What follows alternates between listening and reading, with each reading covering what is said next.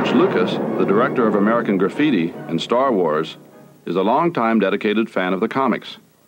He collects the artist's original drawings of Prince Valiant and Flash Gordon. Basically, I, you know, my main interest in school and ever since has been cultural anthropology and uh, sociology and those uh, related social fields. And, and so my take on art is, is more culturally oriented. And I look at art as sort of a, as a, uh, as a way of judging a culture and understanding not really what it looked like or anything, but what the people were thinking and what the people were feeling and what was going on at a particular time.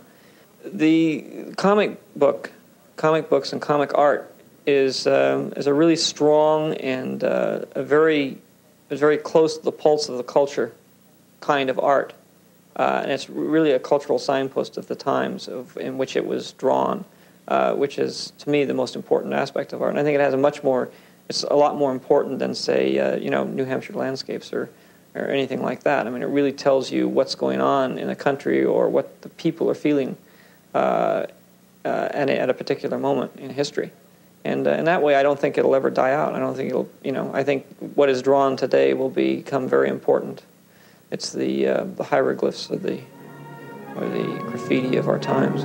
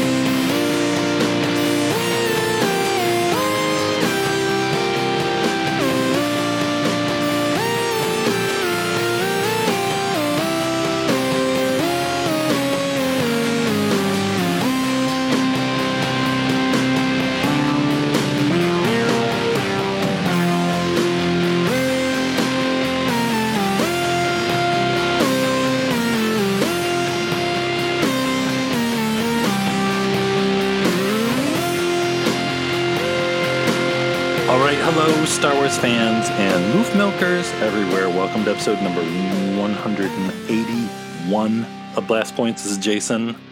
And this is Gabe.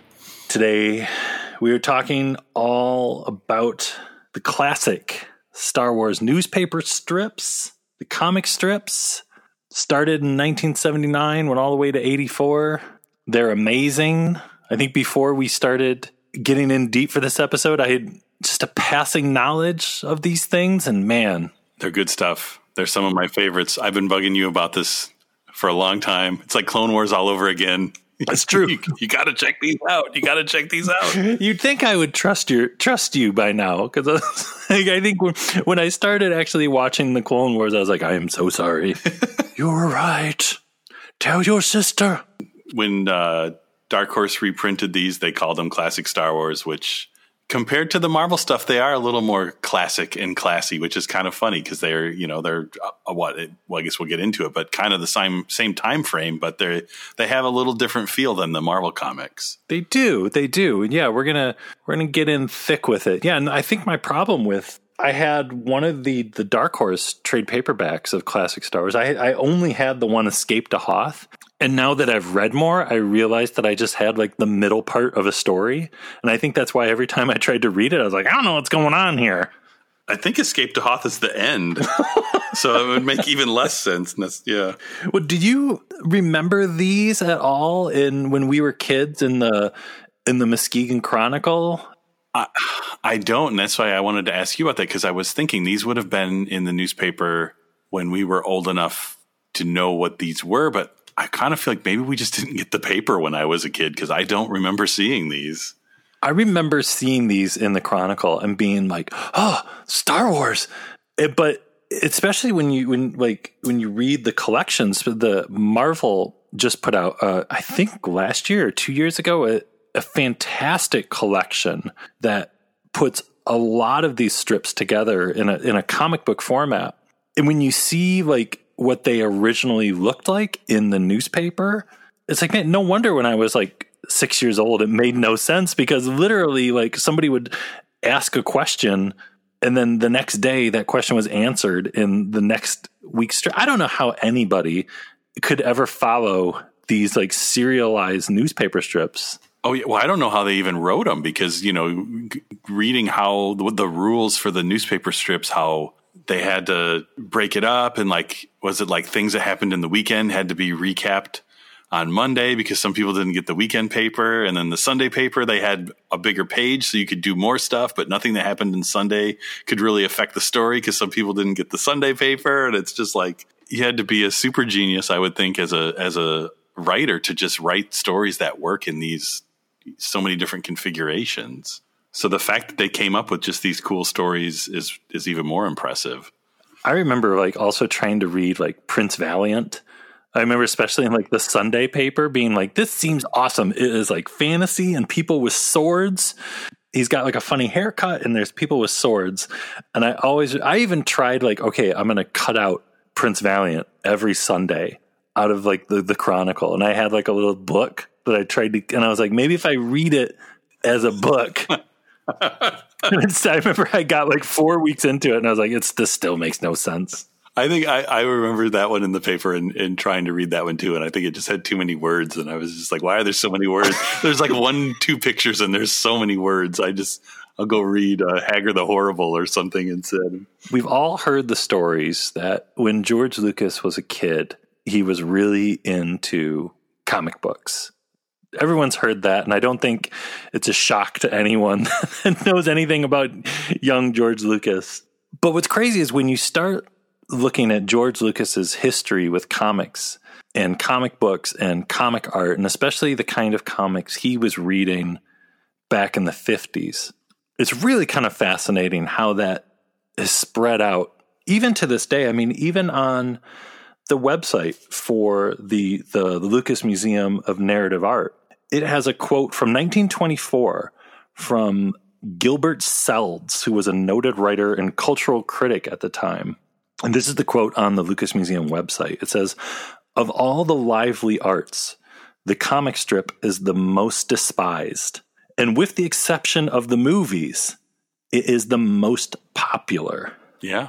I mean, you think you think about that, and you think of like the fact that today the the highest grossing movie of all time is Avengers Endgame, the twenty fourth movie in a series of comic strips the movie the movie. Yeah, th- things have not changed, and yeah, young George Lucas was at the time in the fifties. He was reading Flash Gordon comics by Al Williamson, written by Archie Goodwin, and he was reading weird science and weird fantasy EC comic stuff, and sparking the imagination of that young little guy somewhere in Modesto.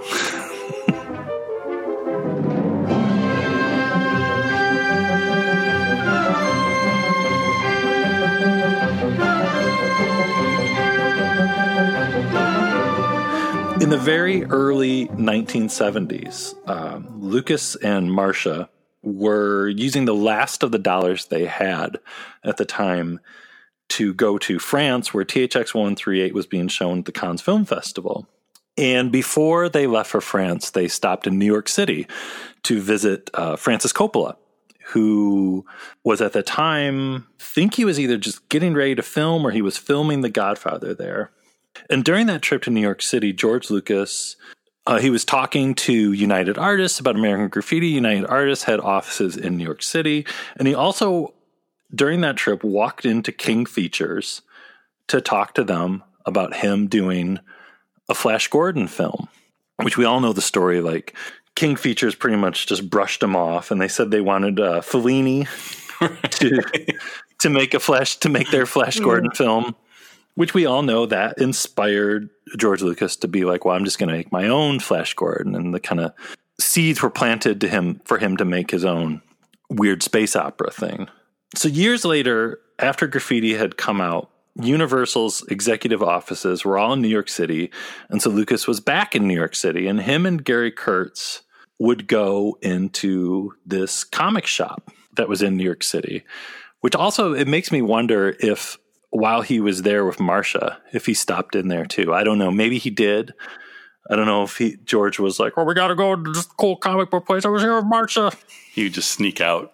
It was this place called the Super Snipe Comic Book Emporium and Art Gallery, and it was owned by this guy Ed Summer, who Ed Summer, Edward Summer, is a pivotal piece of Star Wars history that so few people talk about, but without the influence of Ed Summer, I don't know where Star Wars would be. Star Wars could be a very different thing without Ed Summer. Like I said, graffiti had come out, and Lucas goes in there, and he actually had some money this time. And he's talking to Ed Summer that he wants to buy some original Alex Raymond comic art. He, want, he wants to buy some Flash Gordon comic art. Summer supposedly takes him into this back room where Summer has this massive collection of original comic art. And so supposedly him and Lucas just sit back there talking about comics, comic art.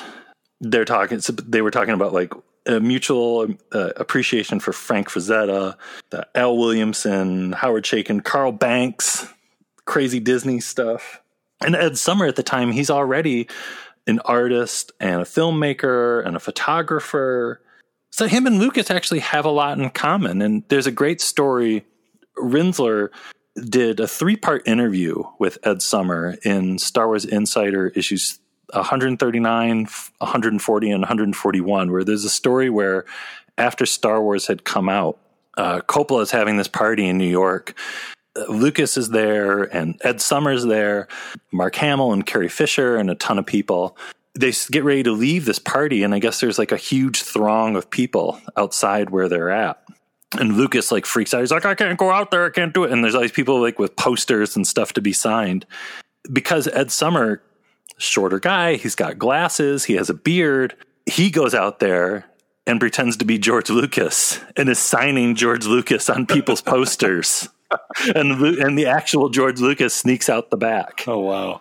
But they were buddies and you know, they had a friendship that lasted a super long time. Um, and as George Lucas is developing the screenplay for Star Wars, all of its many, many different drafts and versions it went through, he was constantly in contact with Ed Summer. And Ed Summer always got it, you know, because he was a comic book fan, he was a science fiction fan, and he was a fan of old Flash Gordon comics. And if you got Luke flying, riding around on a giant bird, someone who's steeped in those kind of crazy comics is just like, yeah, dude, keep doing what you're doing. it's just how it goes. It's a regular old day. So eventually, George Lucas becomes a co owner of the Super Snipe Comics Emporium. And one crazy thing that I had no idea happened in the summer of 1978 at the Super Snipe Comic Emporium and Art Gallery, they had an art show, a Star Wars original art show with original paintings by Ralph McQuarrie and drawings by Joe Johnston. Oh, man. I know. And they made prints that were available for sale of their artwork. And there's the, like in one of these insider issues, there's a flyer for this with this incredible drawing of like a Y Wing on it. And it's like, at this comic shop in New York, it's a Star Wars art show in the summer of 78. like, what? So this Super Snipe was like, you know, it was co owned by George Lucas. And there was also a comic art gallery in there. And then you think of, eh, like we started the episode with, everything going on with this George Lucas museum. I mean, they just did that panel at San Diego a couple weeks ago or whatever. And comic art is a huge part of this Lucas Museum of Narrative Art. Kind of what started at this weird little comic book store in New York City in the early 70s is still going on at this giant museum in Los Angeles. And that's just kind of awesome you can tell Lucas likes what he likes and, and still likes it. I started collecting when I was really in film school. You know, I started out by collecting comic art. I bought a Uncle Scrooge comic page for like $25 and eventually moved myself up to where I could buy the high end illustrator art. At one point, uh, I wanted to become an illustrator. Um, my father said, No way, I'm going to pay for that. You can go do it on your own if you want. But you'll never make a living as an artist. Illustrators have to tell a lot in one frame. The storyteller, telling stories Yeah. to a new generation. Right. Could be you. Well, yeah, and I have a number of Rockwells that are about storytelling. My good friend Steve Spielberg also has a Rockwell con- collection, and he focuses on um, storytelling, but also on movies. When you see a Rockwell, you see something of yourself in there, no matter how who you are, no matter where you came from. Contemporary artists who would Well- say this is this is sentimental, this is schmaltzy, it's not edgy. Well, it's it's you know the end is you either look at the world through cynical eyes or through idealistic eyes. This museum, if anything, is a is a dedication to cultural fantasy.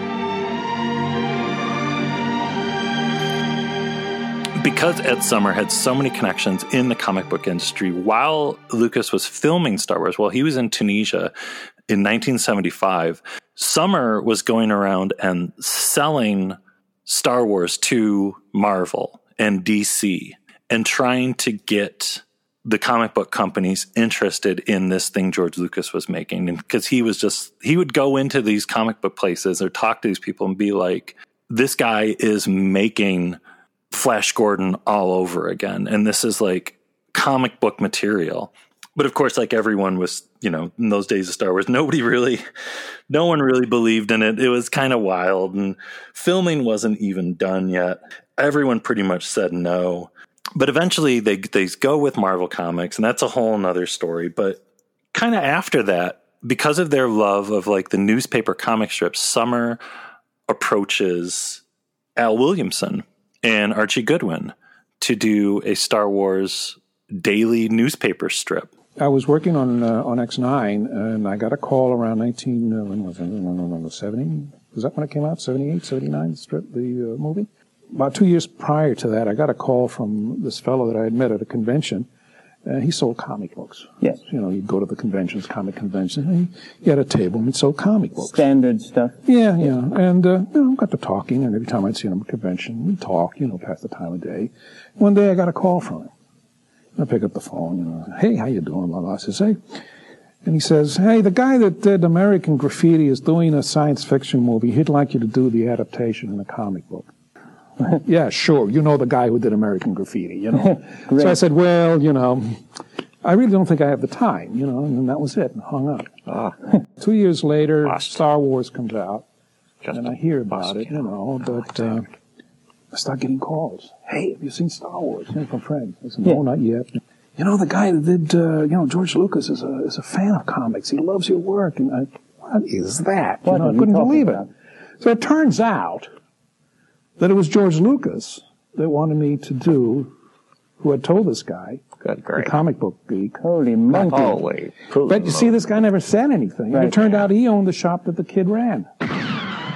So since they couldn't do it, Summer goes to the legendary Russ Manning, who did Tarzan comics for newspaper strips for roughly from around 1965 to 1979. Kind of, he stopped doing Tarzan to kind of do Star Wars. Russ Manning, back in the Lucas era of reading comics, he did a comic called Magnus Robot Hunter 4000 AD. I don't know why I've never heard of that. It sounds like the greatest thing ever. Yeah. which supposedly George Lucas was a huge fan of, which also I'm not surprised. Yeah. You're, you're speaking my language there.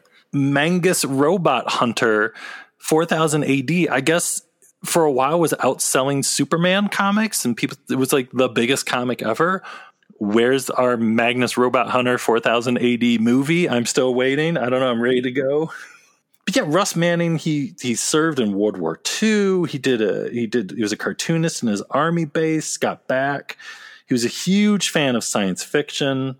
He saw Star Wars when it came out into theaters four times opening weekend. Kind of like Ed Summer, he just he got it. He was just like this is my kind of thing. And so he was the second choice and they went to him and said we want you to do a daily Star Wars comic strip and off he went and we'll we'll get into it more when we start actually getting into the nitty gritty of the comics. But so his stuff was a completely different flavor from the Goodwin Williamson stuff later, but it's pretty amazing on its own. And it's I don't know, we'll we'll get into all that later. So Unfortunately, Russ Manning had stomach cancer. Supposedly, everything I read about him just said that he was a complete and total professional and wanted to keep working through his cancer, which is incredible and crazy. But he started bringing in different writers to help him with writing the strip eventually. Some of his assistants took over some of the drawing duties. Uh, Archie Goodwin actually helped write for a while. Some of the other artists were folks like uh, this guy Dave Stevens, uh, Alfredo Alcala, Rick Hoberg, and like I was saying, that the Marvel Volume One of the newspaper strips book that came out, going through it and reading it is super fun, but it can be challenging because there's a lot of different storylines, and a lot of times when different writers and different artists would come on, they would just ditch the story from before and completely start something new. But a lot of them have like a lot of things in common, like a talking lizard man. and you're like, wait, yeah, is this the lizard man that was just in the last story? Because one story didn't end and another one just mysteriously begins. And- but it's kind of neat because it almost gives it like an anthology feel sometimes, where it's like a bunch of different stories that are loosely related as opposed to just this continuous, strict continuity kind of story. Russ Helm took over writing duties for a while, and kind of when they were really stuck with writers at the end of the Russ Manning era, they did a complete newspaper strip adaptation of Brian Daley's Han Solo at Star's End book, which is crazy. yeah, it's not every day you get comic adaptations. Well, I guess in the Star Wars world, you do get comic comic adaptations of books quite a, quite frequently. So, uh, kind of after Star Wars had come out and was such a huge hit, a lot of these old fashioned like science fiction artists from back in the day kind of came out of the woodwork and a lot of them went to Ed Summer and were like, Can you show my art to George Lucas? I want to do something Star Wars. And it's crazy too, because there was an, there's something in the insider too, where Lucas at the time wanted to do a hardcover book in the late 70s of a lot of these artists doing Star Wars art. And he was going to have Frank Frazetta do the cover art for this book of Star Wars art that was going to come out in the late 70s. Man. And then after Frazetta passed away, I guess the whole thing just fell apart. Wow. Will all those in class who can identify Frank Frazetta raise their hands, please? Frazetta, Frank. He's an artist. You've seen his work, lots of it, in fact. You have probably been tempted by it. Certainly, if you have children over seven, you have helped to support Frank Frazetta, who is one of the most familiar artists around, whom nobody knows. Now he has a gallery that is willing and eager to show Mr. Frazetta and colleagues. It is Super Snipe at 153 East 84th, an offshoot of the Super Snipe comic book store. Frazetta is a comic book artist, and this gallery will show originals of comic book work and suitable for framing prints. In fact, these are covers of books in the sword and sorcery department. What is happening here is that popular illustration is being elevated to art. And I guess it's up to us to decide whether or not it stays up there. So with Russ Manning gone, they went back to Goodwin and Williamson, their first choice, the old Flash Gordon people. And what was what was their first assignment they did for coming back into the the Star Wars thing? Well, they were able to get them to do the movie adaptation of Empire Strikes Back for Marvel Comics. And after that, they were so happy with that, they had offered them the daily comic strip again and unfortunately, Williamson says he had to turn it down because he was doing the comic book adaptation of the Flash Gordon movie, which I wish I knew that before because I've never actually tried to look that up. I would imagine that that's probably pretty good. probably a good read. But basically, he said once he was done with that, then he would finally be able to um, start working on the Star Wars strip. Yeah, and then once uh, Goodwin and Williamson came on, they were doing this Star Wars daily newspaper strip all the way until 1984 when it finally ended. Except there was, I guess, after a couple years, like right before, or maybe right around when Williamson and Goodwin came on. I don't know exactly, but the LA Times uh, felt the Star Wars newspaper strip wasn't popular enough and dropped it the newspaper the, the the strip was distributed by the LA Times syndicate so it kind of would mean the death of the Star Wars comic strip in general So in comes fan club president Maureen Garrett, who I think we mentioned in our fanzines episode. She begins a massive letter writing c- campaign for the Star Wars fan club where she sent every member of the Star Wars fan club a letter in the mail with the phone number and address of the LA Times syndicate, whatever was in charge of distributing these newspaper strips to every newspaper in America. And I guess they got so many phone calls and letters from Star Wars fans in the late 70s, early 80s that the Times kept it around. And yeah, it lasted another another three years. I'm sad that I didn't remember seeing this as a kid because even thinking about it now, just like coming home every day and there being a new Star Wars thing in the paper, it's got it would have been pretty amazing, right? The movie like I remember just being so excited, like when Clone Wars was on, like knowing, hey, every weekend I'm going to get a new Star Wars story, and to think for you know four years, every day you'd come home and there would be two panels of of new Star Wars stuff to see every day. Like that's it doesn't get much better than that, really. We got to give tribute to Ed Summer because he was instrumental in connecting the dots between Star Wars and comic books. He kind of ushered in that marriage, which when I was reading about him and I was thinking about this, I was like, whatever, what other franchise, whatever, has had such a symbiotic relationship as Star Wars and comics? Like, you know, there's always been Star Wars and there's always been Star Wars comics. And when in the you know in the 70s and 80s there was the, the amazing marvel series. And when star wars started to rise up again in the 90s there was the the incredible work dark horse did. And now in this new era of star wars we have marvel again. There's highlights and lowlights in all of those but star wars and comics is a really bizarre awesome relationship. And really without ed summer and the super snipe comic emporium in new york city and some fateful nerding out sessions between him and Lucas, I don't know if we would have all this. The original Star Wars movies were comic book movies before they were really comic book movies. The way the story was told and the the way the action and everything. I mean, it, it, they don't seem out of place as a comic book. It just still feels like the same thing. It's not like they're drastically different because it is really that type of story and that type of storytelling that you would get in a comic book just in a in a movie for movie form. It's just amazing too that these artists who inspired George Lucas's imagination back in the 50s then kind of took the building blocks of what he created in basically at the time one movie and and just adapted them back into this 50s kind of pulp sci-fi world and I know the the comic the newspaper strips exist in this wonderful little kitschy Star Wars world of where Star Wars is more Flash Gordon than it is Star Wars, and I don't know. It's it's just awesome. Well, I think that's one of the things I enjoy so much with these is you can tell they're made by people who had the same influences as George Lucas, but not necessarily people who grew up on Star Wars. They grew up on what George Lucas grew up, so they come from the same building blocks, but they're not maybe an exact copy of Star Wars because it's the feel of Star Wars and it's the Star Wars characters, but it's like a different take on Star Wars.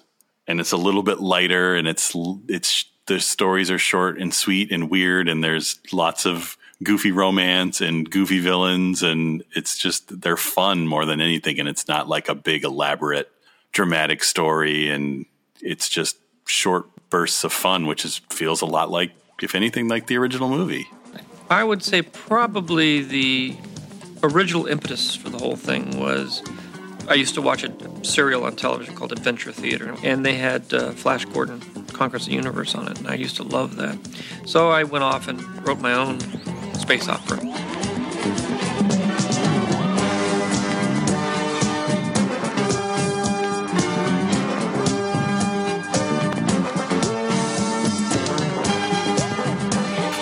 So, to get ready for this episode, we have been swimming in a sea of Star Wars newspaper strip comics. Like, uh, like I've said a million times already, the the first volume of Marvel's collected version is out, and I think the second volume just came out like a couple weeks ago. And let's start going through and talking about some of the amazing stuff that was done in the Star Wars newspaper comic strips. Yeah, I have the Dark Horse trade paperbacks that came out, I think, in the mid 90s, which I didn't get these until I think it was after Attack of the Clones. Because I remember the lead up to Revenge of the Sith, I think I was losing my mind. and I just, I was just needed new Star Wars stuff to hold me over. And I think I was maybe afraid of the Marvel comics because there were so many issues and the volumes were so huge and there were so many. But I, for some reason, came across these and it was like there's like four trade paperbacks and you have all of them. And I think I thought, well, that's something I can I can get the whole thing and and not worry about it. And I remember just like being blown away by just how much fun these are. I think coming at them originally after seeing the first two prequels too, they have that just over the top outrageous prequel prequel goofiness to them too, where there's just random creatures and I don't know, it was just a perfect fit for my mind at the time. I could totally see that, yeah. but yeah, if we go back to the the early early stuff, it definitely has what more of a say like 50s and 60s feel, right? The uh, the Russ Manning stuff. Yeah, which I really enjoyed. I mean, Luke and Leia don't look anything like Mark Hamill and like Carrie Fisher and Han Solo does not look anything like Harrison Ford, but somehow Russ Manning just gets Star Wars in such a just boiling it down to its essential, essential ingredients. There's just something so Star Wars about the the the Russ Manning stuff. Well, I like if anything, Luke and Leia look like Donnie and Marie. They sure do. so it's it's almost like the only reference he had was Donnie and Marie as Luke and Leia because Leia looks just like Marie Osmond. but yeah, you're going through these. There's Luke gets attacked by foam. There's a interrogation droids, but the big star of these is Black Hole, who is this like hologram man. But I think even people that don't know this comic, they Black Hole had basically black armored stormtroopers that were eventually called Black Hole Troopers, named after Black Hole, and I think now they've called them Shadow Troopers or something. But like that whole idea of these black stormtroopers or death troopers now as a variation on those kind of goes back to these comics and the the wacky hologram spaceman black hole who Darth Vader hires to get those nasty rebels. I think like the second story of the Russ Manning series, when I read that, it totally blew my mind. I think you know which one I'm talking about. When they go to Canto Bight? They go to Canto Bight, and it's not like they. It's not called Canto Bight, but they go basically to a gambling world, which looks almost exactly like Canto Bight, is filled with wacky aliens.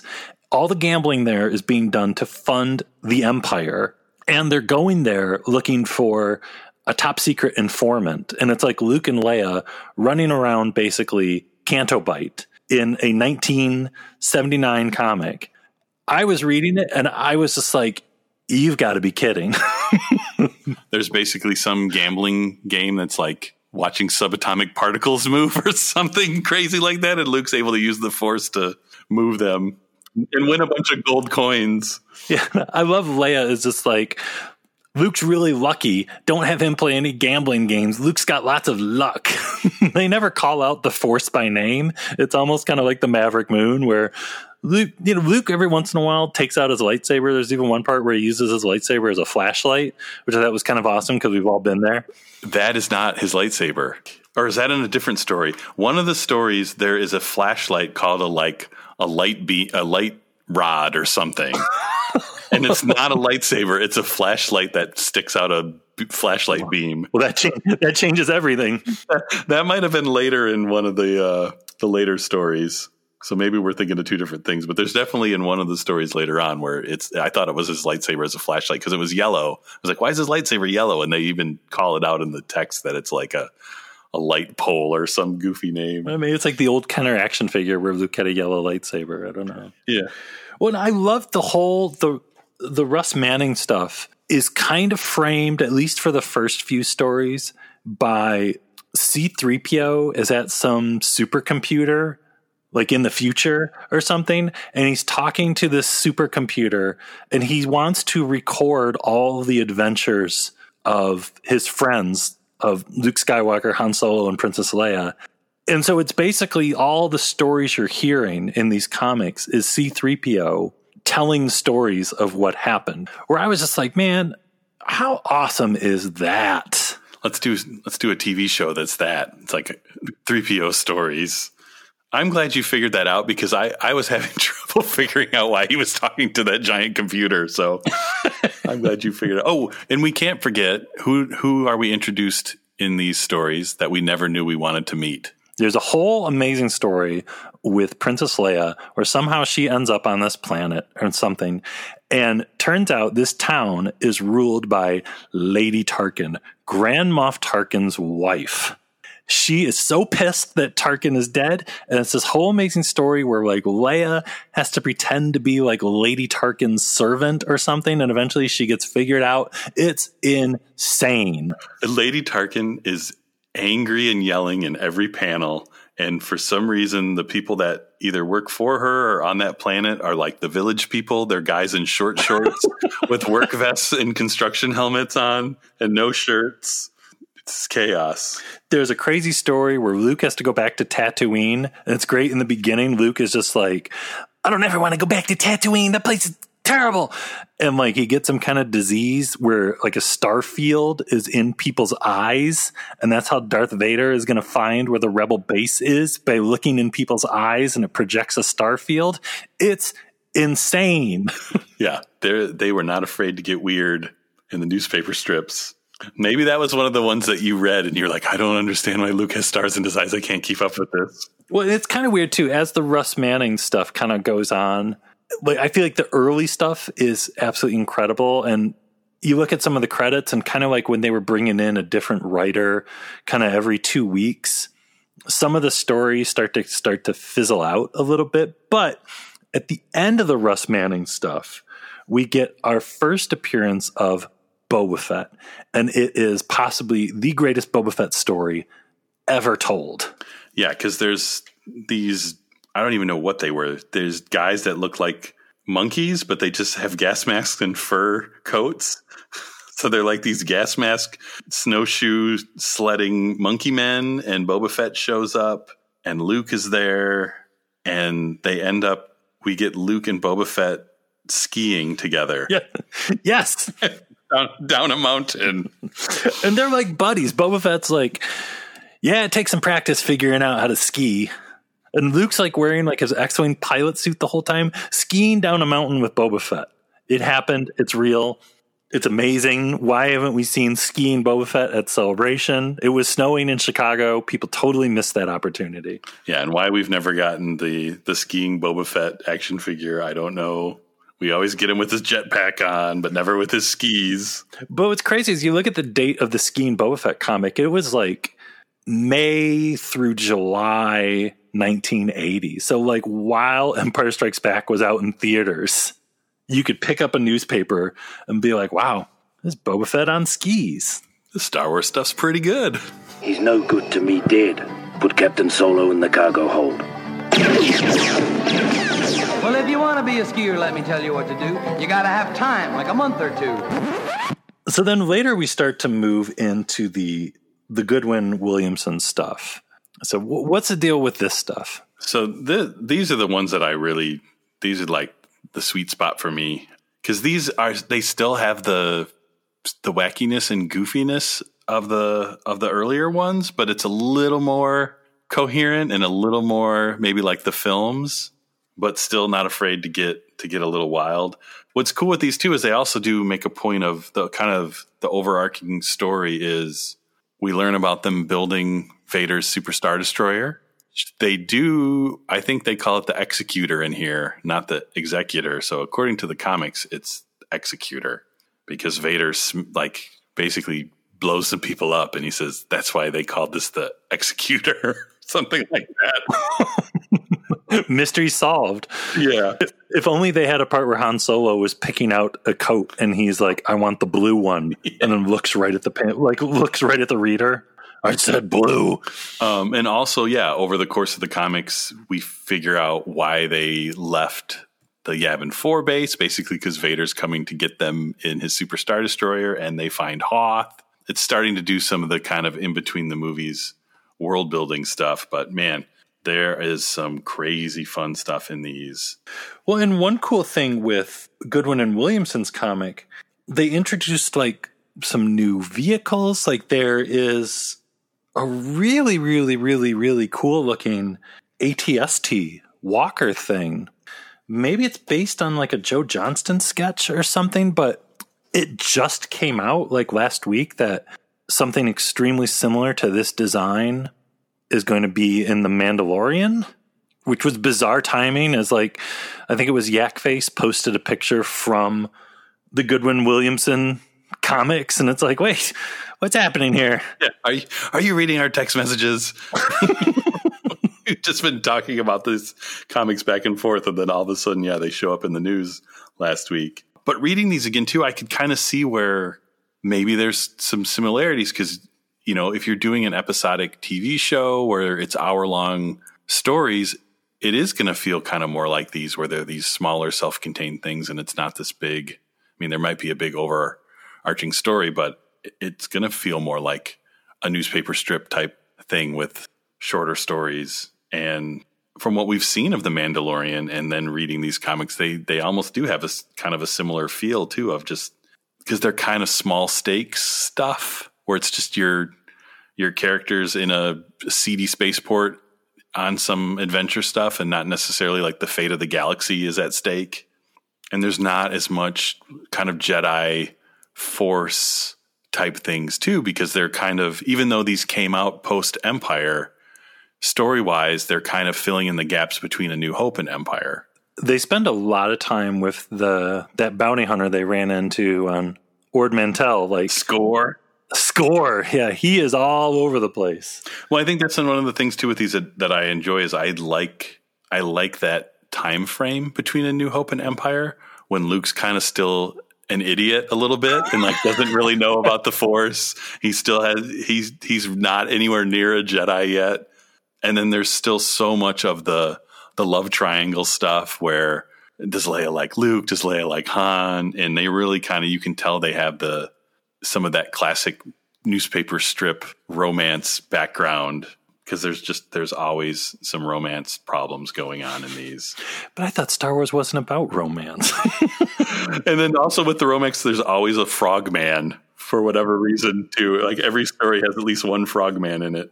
There's some sort of it's a lizard guy, a frogman. Usually, sometimes, often they're wearing a hat, which bonus points. But yeah, when it, it keeps going, even like as we get closer to Return the Jedi, like what Mon Calamari start to show up and oh yeah, well I mean yeah it just builds and builds and builds because by the time you get to kind of the middle of the run they end up underwater at this underwater rebel base on a completely water planet and they're fighting an octopus underwater. It kind of turns into Phantom Menace there because they meet one of Han's old flames, who's this lady who's now with the the rebellion.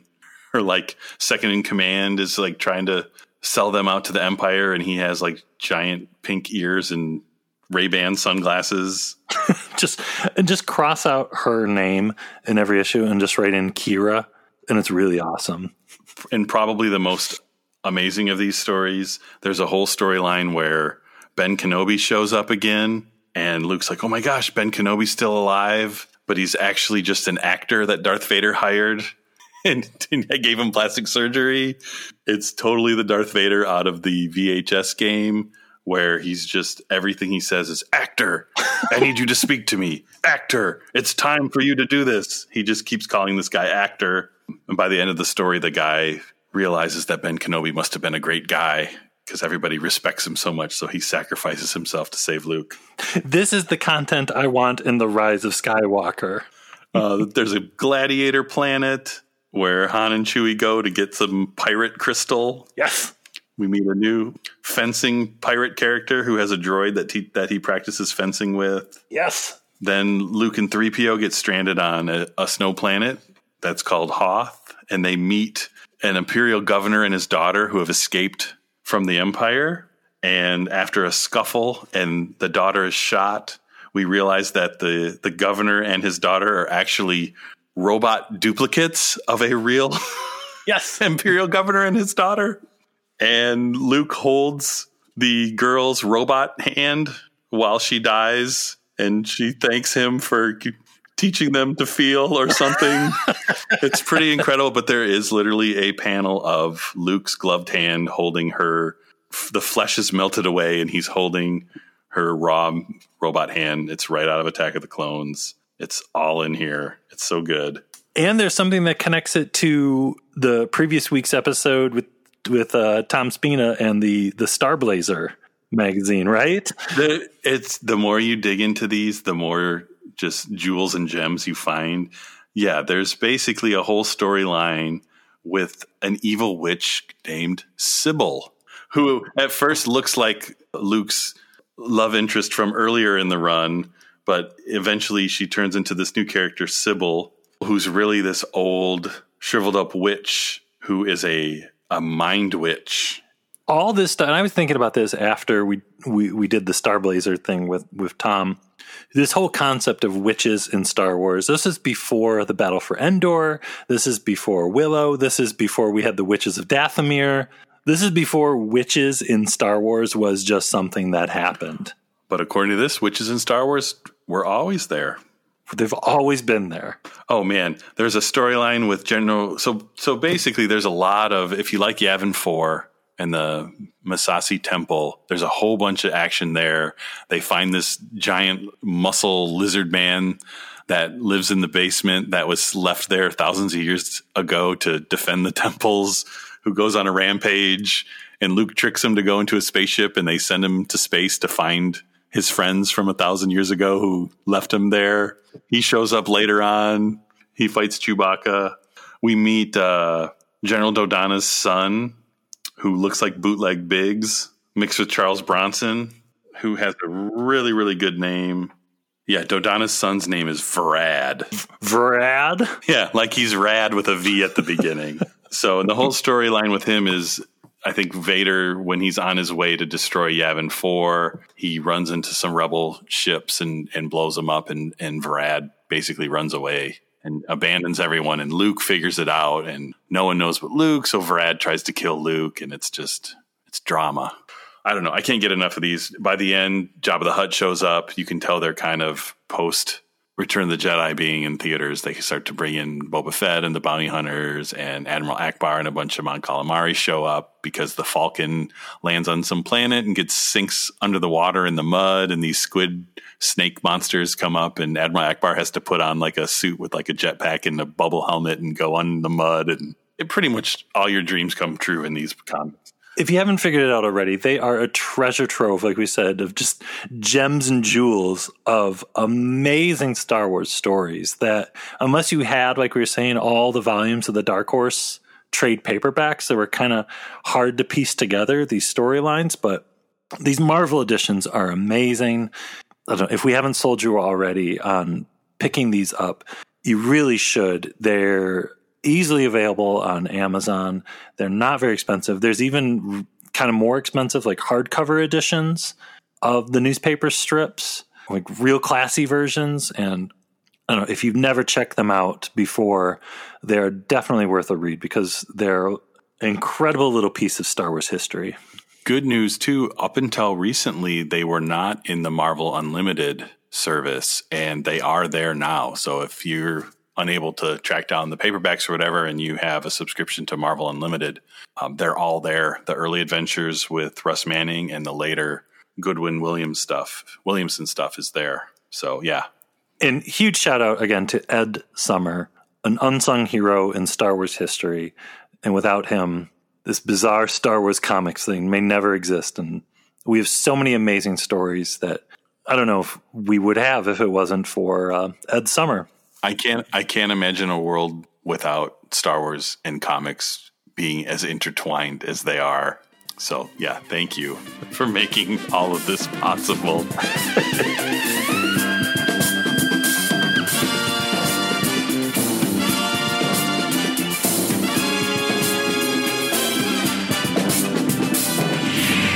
Don't be alarmed.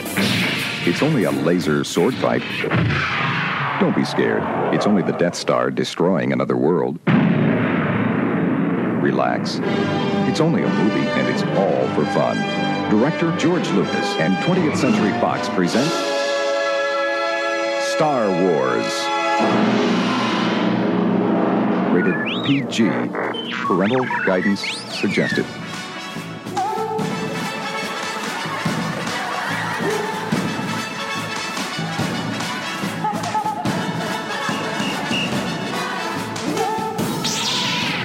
And these last points, too accurate for sand people. Only Imperial stormtroopers are so precise.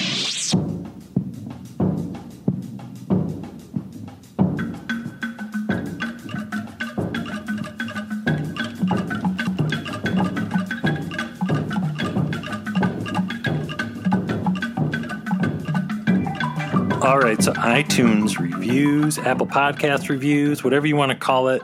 If you listen on an Apple something or other when you're done listening to this episode, head over there, write us a little review, tell us what you thought, and we will read your review in an upcoming show.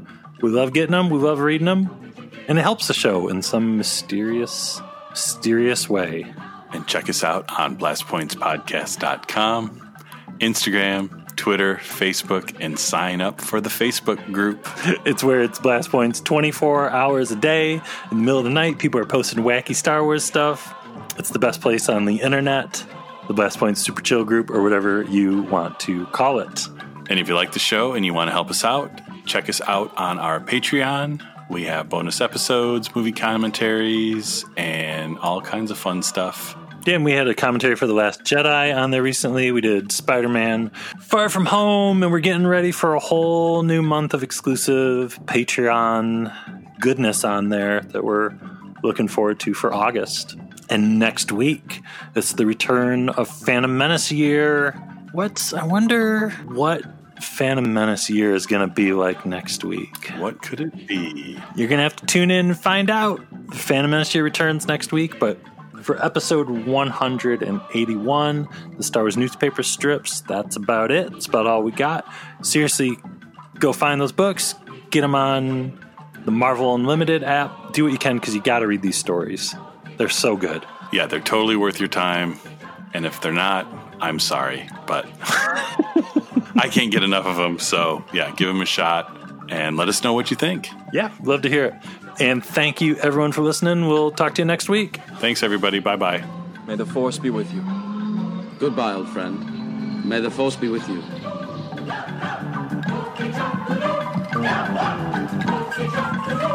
I